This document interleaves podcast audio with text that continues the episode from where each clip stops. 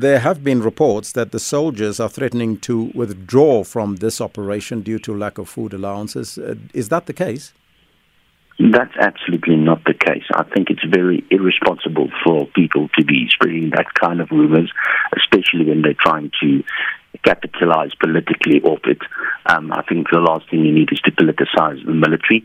And as far as I know, and as far as the union knows, uh, the information on the ground is that our soldiers have never threatened to withdraw, and they won't do it. That's not the way South African soldiers operate. Mm-hmm. So, talk to us then about the challenges that your members are facing since their deployment from. Uh, to from accommodation to the lack of food, as we heard.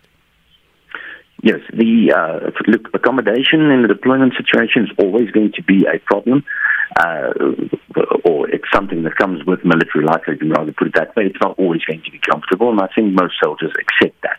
Uh, the only issue with the accommodation really was about the social distancing issue, because many of our soldiers have not yet been vaccinated.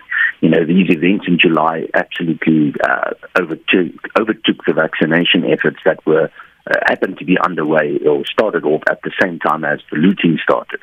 So that was a bit of an interruption, and the soldiers were concerned about the social distancing at one stage. As far as we know, that's been sorted. Uh, then uh, the issue came up of sanitizers and toilet paper, the availability of that in the supply chain by logistic, logistical command. Um, we addressed that situation with the minister, and that, that was also, and we took it up with management of the Defence Force, and that was sorted out last week.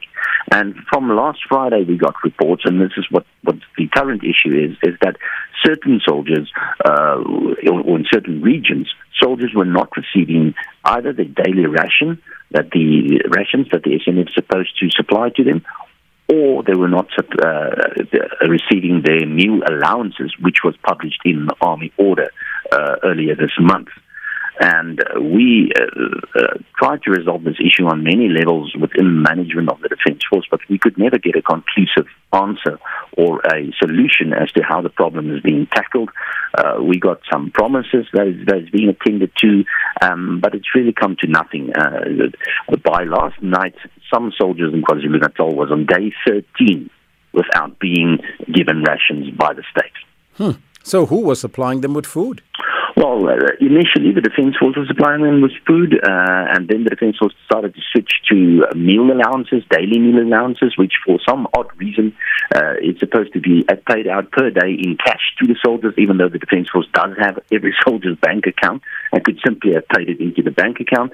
And so when the food ran out or there was a severe shortage of food, uh, some officers commanding took to the local community to get donations in order to feed their soldiers. One officer commander even uh, offered up his own income to buy his soldiers food. And we find this completely unacceptable.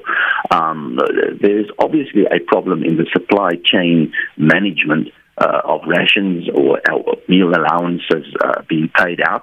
It's, uh, you know, it's, it's look. Here's the thing: it's extremely demoralizing to a soldier who is deployed in service of his country, keeping people safe, that the state is not looking after him and equipping him and feeding him with what he needs. Uh, and, and when there's low morale, uh, it really places the mission at risk. Uh-huh.